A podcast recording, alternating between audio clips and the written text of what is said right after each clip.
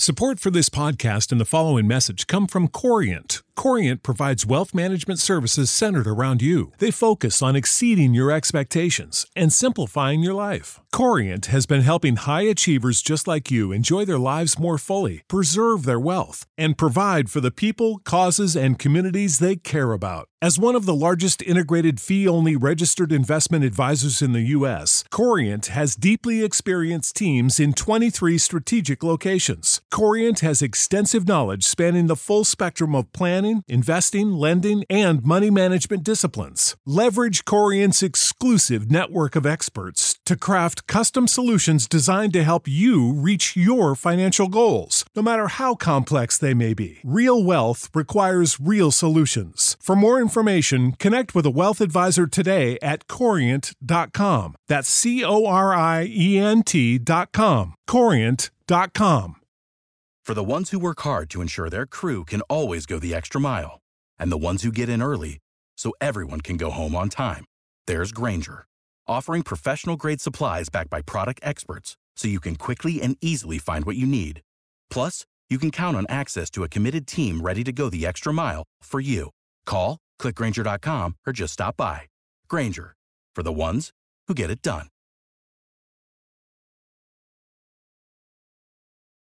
This is Lee Child, and I'm listening to the Reading and Writing Podcast. Welcome to the 11th episode of the Reading and Writing Podcast. Today, my guest is Lee Child, New York Times bestselling author of 13 suspense novels, all featuring the character Jack Reacher. If you haven't read a Lee Child novel, I definitely recommend that you do yourself a favor and check them out. They're some of the best thrillers and suspense novels available. So, without further ado, here's my interview with Lee Child.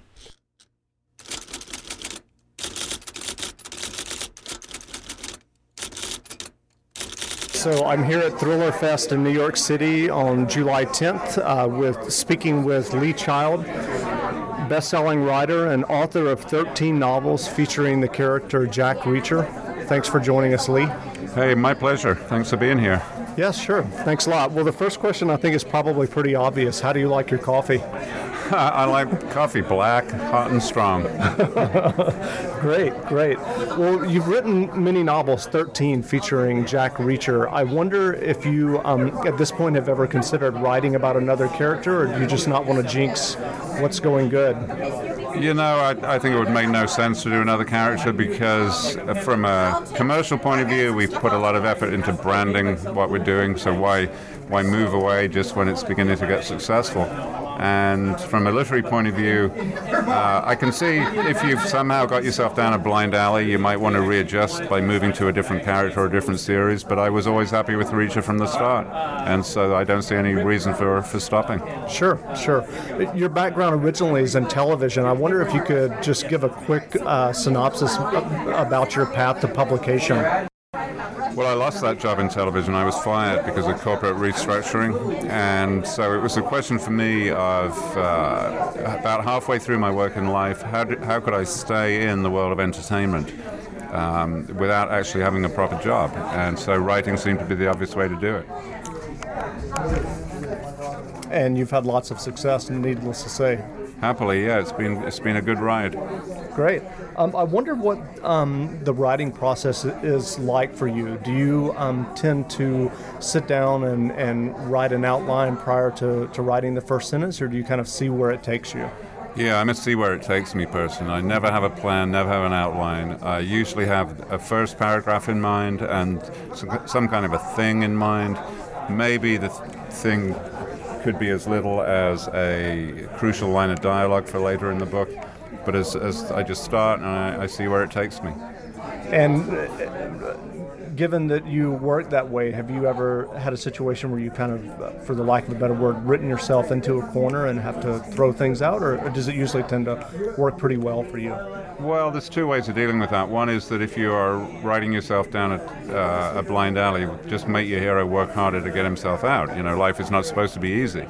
Um, but the other answer is I've, I've got a pretty good detector for blind alleys, and so I've never had to throw away more than, I don't know, half a dozen words. I can just sort of tell when it's heading wrong. Great, great. Um, and I wonder what kind of advice you would give for someone who's an aspiring writer who may be interested in writing thrillers or, or some type of other fiction. My advice is ignore all advice, uh, which sounds counterintuitive, but really it's very important because a, a book will only stand a chance if it's a living, breathing, organic, vivid product with, um, with some integrity of its own. And, and the only way to do that is for it to be wholly, 100% the product of one imagination, one desire. If you start doing it by committee, if you start saying, well, you know, this is really what I want to do, but the Lee Child books are different than that, and Stephen King says you should do it this way, and somebody else says you should do it that way, then you end up with a dead product. Right.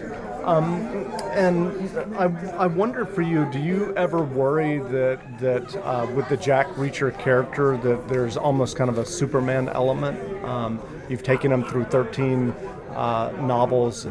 Not not that I don't enjoy the novels. I'm just wondering, do you ever to think about how how can I uh, um, how can I, I write this so that, that it's suspenseful suspenseful for the reader?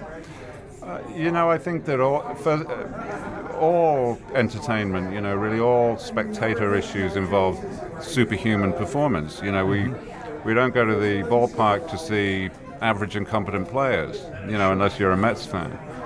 um, you go to see the greatest, the experts, and it's the same really in any kind of a book. Uh, Reacher is a physical Superman in a sense.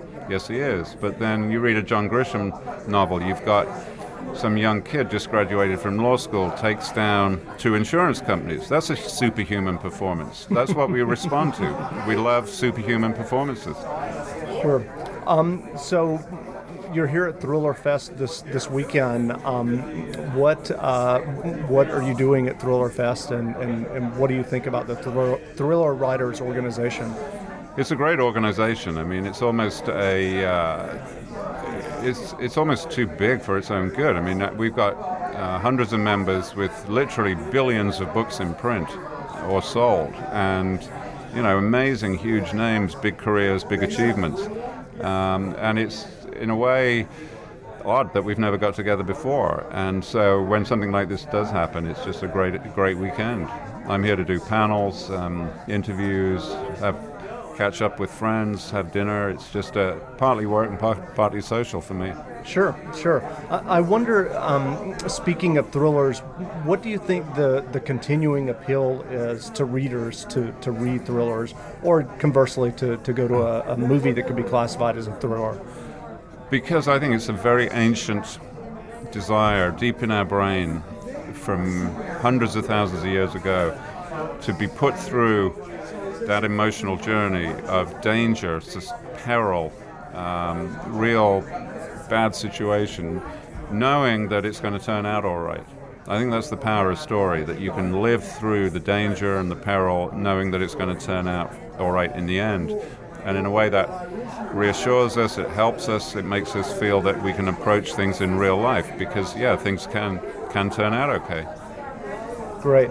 Um, one other question. You're originally from Britain, obviously, and yet the, the Reacher books are set in the U.S., and um, if I'm not mistaken, you do live in New York City. Uh-huh. Um, I, I, wondered, uh, do you feel, given your background, especially with the earlier books, that you that you had to do additional research to to make them seem authentic?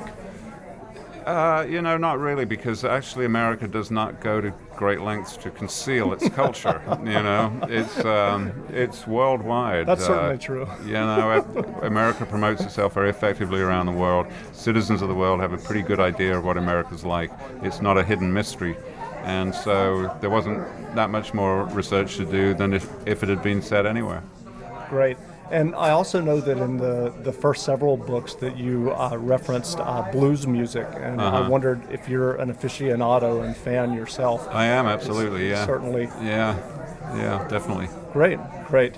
Um, thanks a lot. I, I, appreciate you taking the time to do this. Yeah, my pleasure.